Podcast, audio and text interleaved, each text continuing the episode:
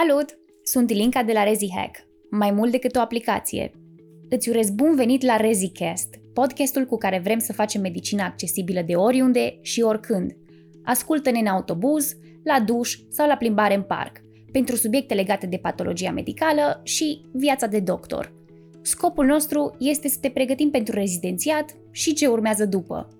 Episodul de azi face parte din seria Patologie în 4 minute – este timpul să discutăm despre pancreatita acută. Pancreatita acută se referă la inflamația pancreasului și această inflamație apare fie din cauza unei obstrucții la nivelul tractului biliar sau din cauza consumului semnificativ de alcool. Enzimele proteolitice de la acest nivel, care în mod normal sunt folosite pentru digestie, ajung să autodigere pancreasul. Pacientul prezintă în mod tipic durere la nivelul epigastrului și pe lângă asta poate să mai prezinte și greață și vărsături.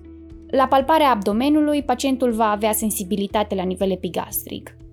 Pentru a pune diagnosticul sunt necesare simptomele și semnele tipice pe care le-am menționat anterior, este necesară creșterea enzimelor pancreatice și sunt necesare dovezi imagistice care se observă la CT sau la ecografie, care să fie sugestive pentru pancreatită. Să discutăm despre enzime. Lipaza e cea preferată pentru că este mai specifică. Nivele de 3 ori mai mari decât cele normale sunt foarte sugestive pentru pancreatita acută. Pentru diagnostic se poate utiliza și amilaza, dar nu este la fel de specifică. Dacă se efectuează ecografia abdominală, se poate observa că pancreasul este demațiat și se poate observa uneori lichid peripancreatic. La CT se observă că pancreasul este crescut în dimensiuni pe seama edemului și pe lângă asta marginile nu se diferențiază cum trebuie. Tratamentul se realizează în primul rând prin internarea pacientului, pentru că trebuie să evaluăm severitatea bolii.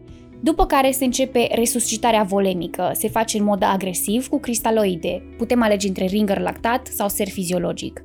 Ulterior se realizează analgezia, uneori chiar cu opioide. Se recomandă oprirea aportului oral și se poate monta un tub nazogastric în cazul în care pacientul prezintă vărsături persistente. Trebuie căutată cauza pancreatitei. Dacă este vorba de o pancreatită biliară, atunci se încearcă IRCP cu sfincterectomie, pentru ca în acest fel calculul să poate să fie extras. Pe tot parcursul internării este important să monitorizăm valorile calcemiei. Pacienții pot să dezvolte hipocalcemie și de aceea este important să monitorizăm continuu acest aspect. Complicația principală este suprainfecția bacteriană a țesutului necrotic. În acest caz se optează pentru tratament antibiotic și pentru debridare chirurgicală. Prognosticul este rezervat pentru că pacienții dezvoltă frecvent insuficiență multiplă de organ. Pe lângă asta pot să apară și pseudochiste pancreatice sau abcese pancreatice.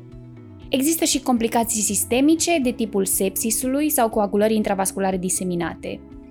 Pe lângă asta, pacienții pot să mai facă și insuficiență renală prerenală din cauza pierderii de lichid în spațiul 3. De aceea am subliniat și înainte că hidratarea acestor pacienți este foarte importantă.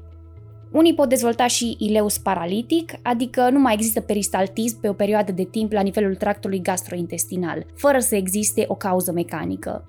Criteriile Ranson ne oferă o idee despre prognostic și severitate.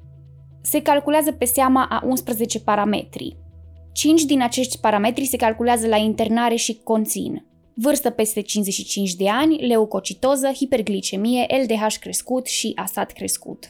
După 48 de ore se calculează hematocritul, urea, calciul, saturația oxigenului, sequestrarea de lichide și deficitul de baze.